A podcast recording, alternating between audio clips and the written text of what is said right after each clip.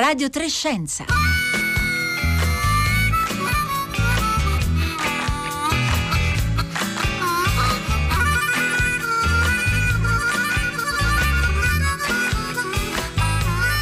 Le 11.30 scoccate da 5 secondi, buongiorno da Marco Motta bentornati, bentrovati all'ascolto di Radio Trescenza. Vi invito innanzitutto a riascoltare la nostra puntata di ieri condotta da Rossella Panarese nella quale il virologo Roberto Burioni ha risposto a molti dubbi, molte domande su Covid-19 a partire anche dalle bufale, dalle informazioni infondate che stanno circolando in questi giorni, per esempio nelle eh, chat. Sul nostro sito Radio Trescenza trovate quella puntata e trovate anche i thread podcast sul eh, nuovo eh, coronavirus che abbiamo fatto eh, con Ilaria Capua, con Roberto Burioni stesso e, che, e con Pierluigi eh, Lopalco. L'abbiamo detto spesso in questi giorni, l'importanza che tutti restiamo a casa il più possibile, che facciamo ognuno di noi la nostra parte per ridurre la diffusione del contagio, sia per prevenire situazioni di difficoltà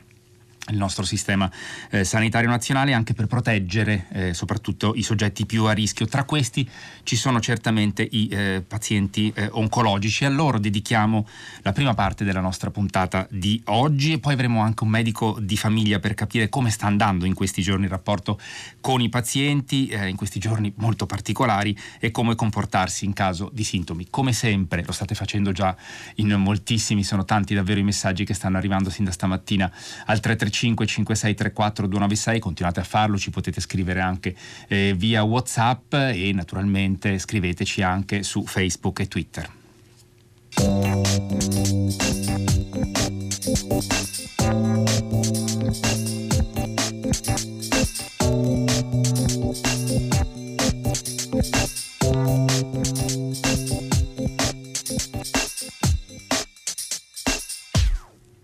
Buongiorno a Francesco Perrone. Lei. Grazie per essere con noi qui a Radio Trescenza questa mattina. Francesco Perrona è il direttore dell'unità sperimentazioni cliniche dell'Istituto Nazionale Tumori Fondazione Pascale di eh, Napoli ed è anche un ricercatore eh, dell'AIRC, dell'Associazione Italiana per la Ricerca sul Cancro. L'AIRC proprio nei giorni scorsi ha eh, diffuso una sorta di vademecum di eh, indicazioni e di eh, consigli per i pazienti oncologici e per i loro cari, per chi eh, si trova a prendersene cura. Allora Francesco Perrone eh, cominciamo da una domanda di carattere generale, ovvero eh, tutti i pazienti oncologici sono più soggetti al rischio eh, di eh, infezione da Covid-2019, soprattutto di sviluppare eventualmente eh, complicanze o solo particolari categorie? Direi particolari categorie. Avere avuto un cancro, eh, casomai negli anni precedenti e avere ricevuto cure contro quel cancro che però sono finite casomai da molto tempo non rappresenta un significativo fattore di rischio per dire che questi pazienti possono contrarre il virus più di altri. Quello che al contrario sicuramente espone a uh, un rischio uh, di contrarre il virus uh, e soprattutto di poter avere un andamento della malattia peggiore eh, sono le terapie che facciamo contro il cancro che in alcuni casi possono produrre una soppressione del sistema immunitario ed è del tutto intuibile che una soppressione del sistema immunitario non aiuta dovendosi difendere da un contagio e da una eh, malattia virale che eh, dobbiamo combattere proprio grazie al sistema immunitario. E chiaramente ci sono trattamenti come la chemioterapia, come un po' meno la radioterapia che eh, producono una immunosoppressione e quindi espongono i pazienti che stanno facendo questi trattamenti a una condizione di rischio maggiore. E allora Francesco Perrone, come si devono comportare i pazienti che per esempio eh, stanno in queste settimane, in questi mesi affrontando eh, per esempio un ciclo di eh, chemioterapia? Ehm, eh, sappiamo che per esempio nei giorni scorsi la, la AIOM, l'Associazione Italiana Oncologia eh, Medica, ha fatto anche un intervento sulle, appunto sul cicli di terapia, ehm, sull'opportunità eventualmente di rimandarle. Come si devono comportare i pazienti? In linea di principio sul piano dell'esposizione al contagio e della prevenzione del contagio bisogna seguire le regole che ormai sono regole per tutti i cittadini italiani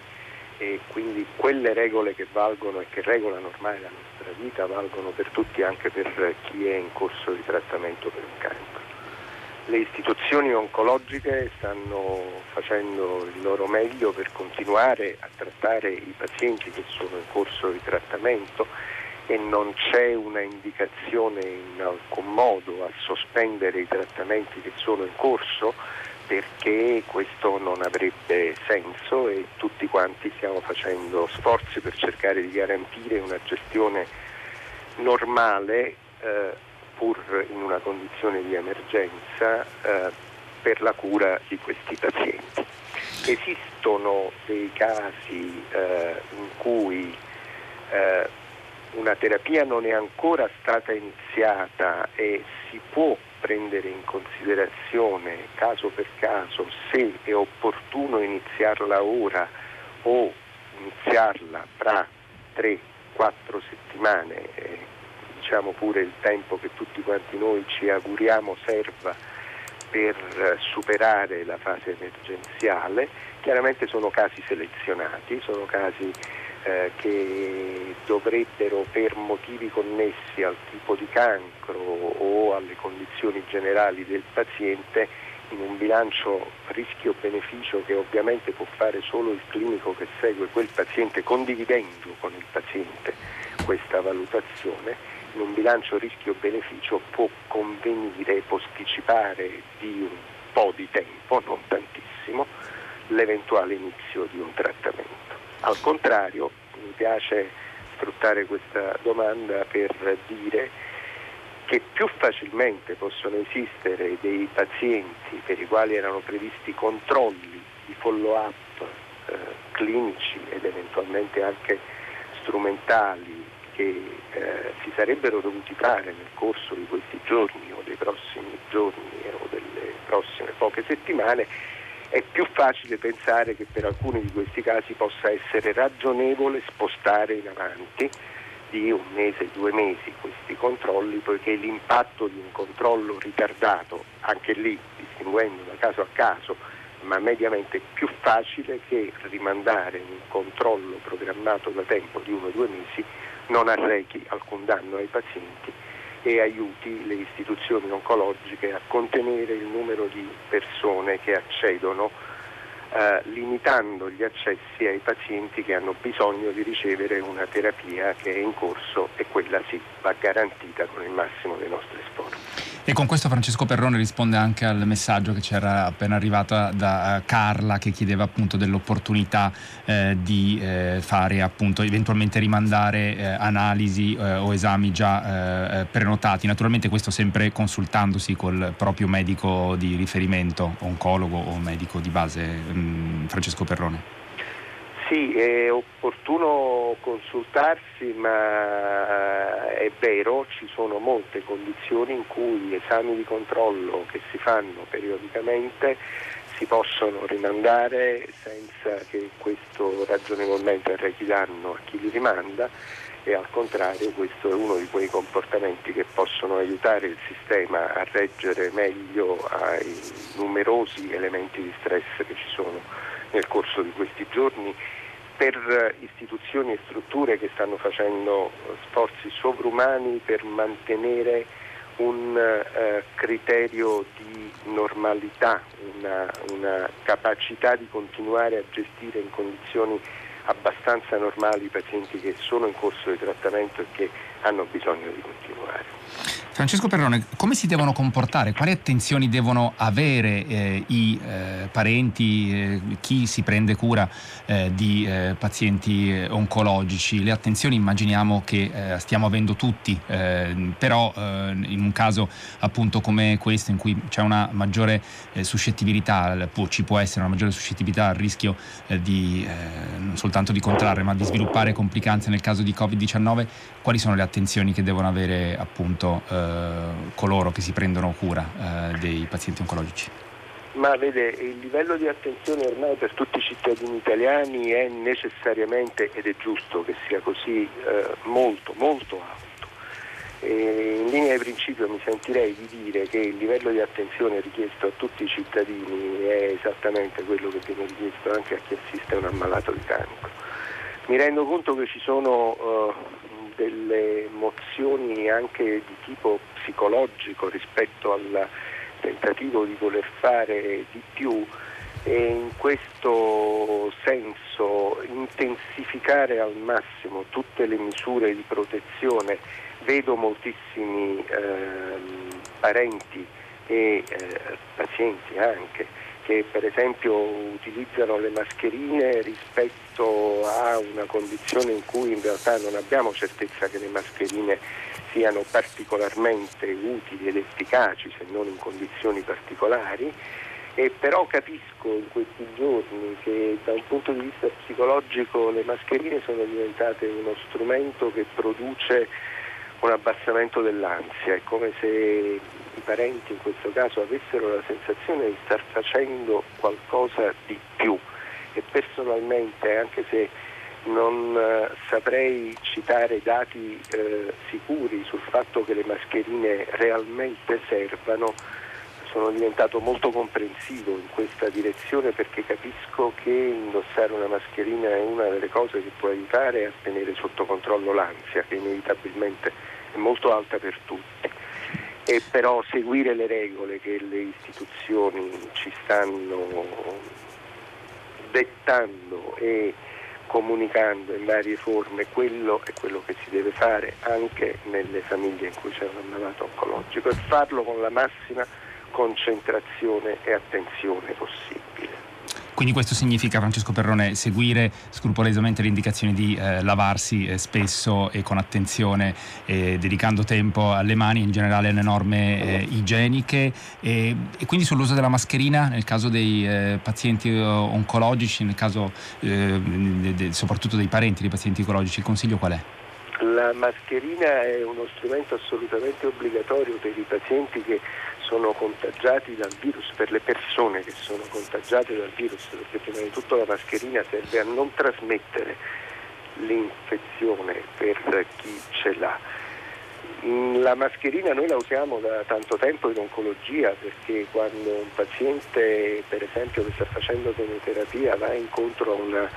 eh, soppressione del sistema immunitario, che è quello che vediamo con gli esami del sangue, quando i globuli bianchi scendono a valori in qualche caso anche molto bassi, quella è una condizione in cui i pazienti sono esposti al rischio di prendere infezioni ed è da anni che utilizziamo e consigliamo ai pazienti e ai parenti che li assistono di utilizzare le mascherine per evitare che possano circolare virus, batteri che chiaramente in quel caso possono essere particolarmente dannosi, per cui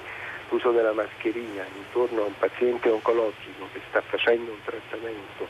che potenzialmente ne riduce le eh, risorse del sistema immunitario è una cosa che sicuramente è ragionevole e che si può consigliare eh, che venga fatto. E ci arrivano messaggi, per esempio un messaggio che è arrivato da poco, eh, un ascoltatore o ascoltatrice, non si firma, dice soffro di leucemia, devo fare la sesta chemio già da giorni, nessuno mi eh, ha eh, chiamato. Come bisogna comportarsi Francesco Perrone in questi casi? Qualcuno sicuramente prima o poi la chiamerà e le persone devono avere da una parte fiducia nei medici a cui hanno affidato la loro cura e dall'altra parte devono comprendere che siamo tutti in un sistema di enorme stress. Molti miei colleghi oncologi, particolarmente negli ospedali del nord,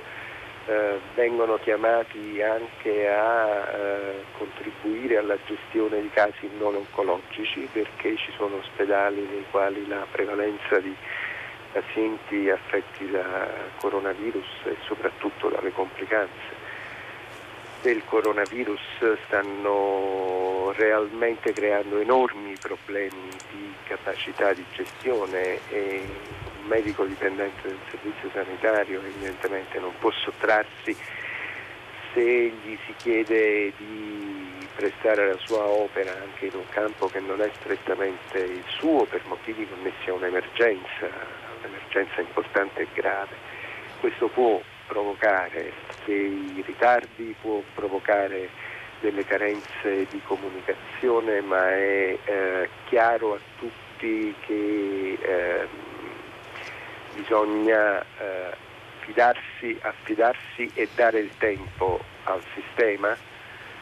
di poter reagire nelle forme giuste e corrette. Sono fiducioso che la signora verrà contattata quanto prima. Eh, Francesco Perrone, voglio approfittare della sua presenza, abbiamo ancora eh, qualche minuto, per ehm, commentare con lei una eh, notizia a cui si sta dando un certo risalto in questi eh, giorni e per mm, metterla nel giusto contesto, perché all'Istituto Nazionale Tumori, Fondazione Pascale di Napoli, dove lei lavora, ehm, state collaborando con l'ospedale Cutugno eh, di Napoli, dove sono stati trattati con esito eh, positivo nei giorni scorsi un paio di pazienti con una polmonite da Covid-19, usando un farmaco farmaco che è normalmente utilizzato, se non vado errato, per il trattamento dell'artrite reumatoide. Allora, mh, chiariamo innanzitutto che no, non stiamo parlando di una cura per Covid-19, ma di un farmaco che sembra appunto dimostrarsi efficace in alcuni casi sulle complicanze eh, gravi di Covid-19. Su questa cosa naturalmente è opportuna eh, molta cautela, ma eh, le chiediamo di darci qualche dettaglio in più alla luce del fatto che anche eh, Alberto Mantovani, il grande immunologo che abbiamo avuto tante volte ospite a Radio Trescenza, anche oggi su,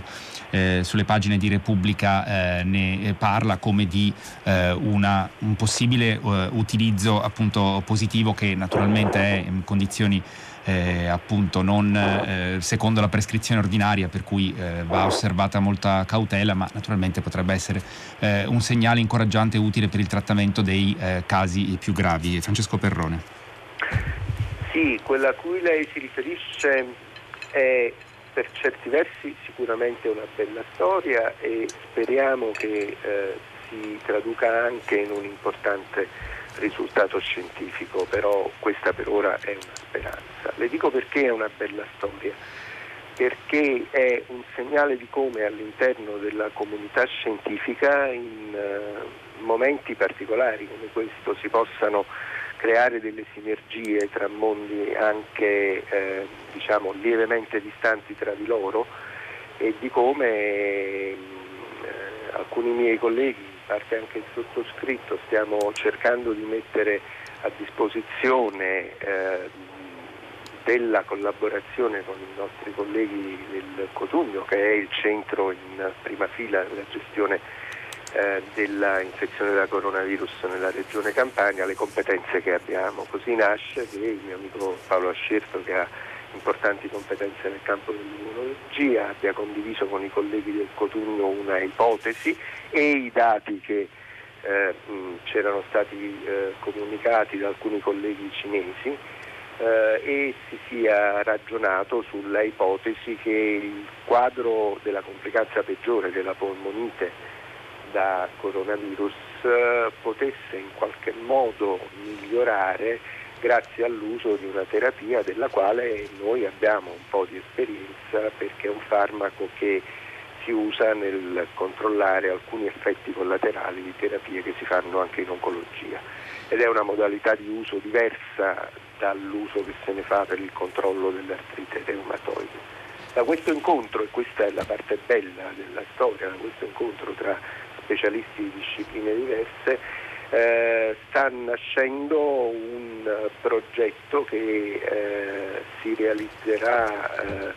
eh, solo nel momento in cui ci sarà una totale condivisione con le istituzioni, perché è chiaro a tutti che in un quadro di emergenza nazionale eh,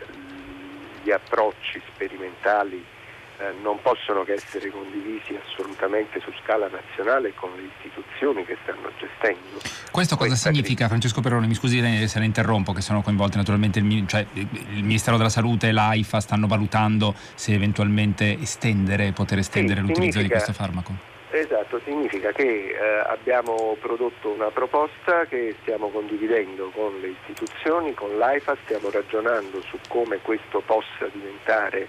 uno strumento di sperimentazione ma anche allo stesso tempo uno strumento che consenta di estendere questo trattamento a un numero congruo di pazienti che ne possano avere bisogno e avere giovamento e speriamo in tempi rapidi di poter arrivare alla condivisione di un progetto che da una parte dia la possibilità di produrre dati sperimentali e quindi conoscenza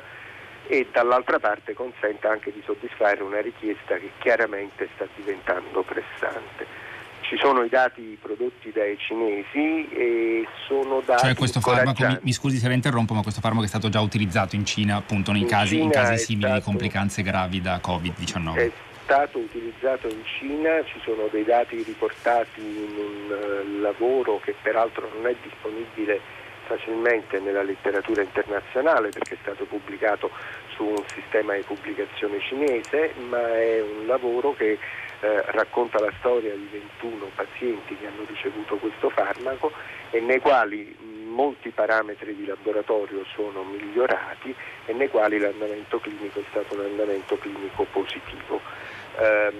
ci auguriamo, tra l'altro in Cina eh, c'è da dire, eh, giustamente, a seguito di questo studio è partito un altro studio nel quale si confronteranno pazienti che riceveranno questo farmaco con pazienti che non lo riceveranno e questo studio darà una risposta in un paio di mesi. Nel frattempo questa speranza eh, sta accendendo molto entusiasmo in Italia e noi siamo fiduciosi di riuscire in accordo con le istituzioni a impostare un programma che come le dicevo serva da una parte a trattare i pazienti, a soddisfare l'ansia eh, e la richiesta di poter accedere a un trattamento potenzialmente utile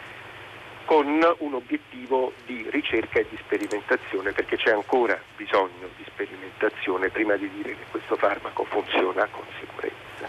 Allora, grazie Francesco eh, Perrone, naturalmente seguiremo l'evoluzione anche di eh, questa eh, situazione, di questa, eh, dell'utilizzo di, eh, potenziale di questo farmaco. Lo ricordo, Francesco Perrone, eh, ricercatore AIRC e direttore dell'unità sperimentazioni cliniche dell'Istituto Nazionale Tumori, Fondazione Pascale di Napoli. Sul sito dell'AIRC, tra l'altro, trovate appunto il Vatemecum di cui vi parlavo rispetto alle raccomandazioni e alle indicazioni per i pazienti oncologici. Grazie dunque a Francesco Perrone, mentre do il buongiorno a Marina Moscotelli. Buongiorno. Buongiorno. Che è un medico di famiglia eh, a Roma, perché insomma abbiamo parlato dei pazienti oncologici, ma sono tante le persone eh, diciamo fragili come gli anziani, i pazienti eh, con eh, malattie croniche affetti da più patologie che non mancano nella platea di eh, pazienti di ogni medico eh, di base. Allora grazie Marina Moscatelli per essere con noi. Come stanno andando questi giorni? Immagino stia passando molto tempo al telefono. Moltissimo, moltissimo, meno gente nello studio chiaramente per le disposizioni, ma il telefono bolle. E che cosa, come sono le sue conversazioni con i pazienti? Eh, c'è una scheda per il triage telefonico che è stata distribuita a tutti i medici di famiglia, Certamente c'è una scheda che ci consente di agevolare anche a noi il, la selezione dei casi che potrebbero essere casi sospetti da magari isolare anche per auto-isolamento volontario e fiduciario e quindi la scheda ci aiuta molto. Naturalmente la prima domanda era la zona di provenienza, adesso un po' meno chiediamo anche la zona di provenienza perché il problema è che ci sono anche i contagi diciamo, da persona a persona tra i positivi che sono nati qui. Certo. Quindi, in ogni caso ci aiuta molto. Considerate anche che ci sono molte affezioni minori dell'apparato respiratorio che, e quindi per noi è molto importante conoscere anche tutto il contesto della persona che, eh, che si rivolge a noi. E c'è molto spavento e quindi anche molto vale la rassicurazione che noi diamo in alcuni casi. Ecco, eh, sappiamo Marina Moscatelli che ci sono dei numeri verdi ehm, eh, regionali, eh, in quali casi eh, una persona si deve rivolgere ai numeri verdi regionali, regionali o invece rivolgersi al proprio medico di base? eh, purtroppo so, eh, vengono utilizzati eh, in maniera inadeguata e inappropriata dai cittadini che li usano anche solo per avere delle rassicurazioni su mal di gola senza febbre o piccoli disturbi. E questo comporta un intasamento dei numeri verdi che devo dire eh, rispondono poco, funzionano male e spesso non funzionano affatto e quindi eh, per noi è una grande criticità. In realtà il paziente dovrebbe prima rivolgersi a noi e rivolgersi al numero verde soltanto nei casi in cui ci sia una provenienza, almeno fino a poco tempo fa doveva essere così, una provenienza dai luoghi che si chiamavano zone rosse prima delle nuove disposizioni, con febbre elevata e sintomi respiratori, quindi con eh, diciamo dei sintomi molto più importanti eh, di quelli che possono essere un semplice mal di gola. e, e, questo comporta che appunto funzionano molto molto male questi numeri verdi in questo momento perché eh, sono, non rispondono, sono intasate le linee, quindi in tutte le regioni eh, c'è una criticità su questo. Credo che la situazione vari un po' da regione a regione, perlomeno anche per eh, gli articoli che eh, sono circolati ieri, per esempio Repubblica eh, ha fatto una comparazione diciamo, tra tutti i, i vari numeri verdi regionali, la situazione cambia un po' da, re, da regione a regione, eh, sì. alcune come la regione Lazio ha detto che stava cercando di potenziare il, il servizio, però sono importanti le indicazioni che ci stava dando Marina Moscatelli appunto sull'opportunità o meno eh, di eh, chiamare. Ci sono stati casi, Marina Moscatelli, di eh, pazienti con sintomi che magari provenivano da zone, eh, tra virgolette, rosse, insomma, nelle scorse settimane, che si sono presentati nel suo studio. Lei come si è comportata?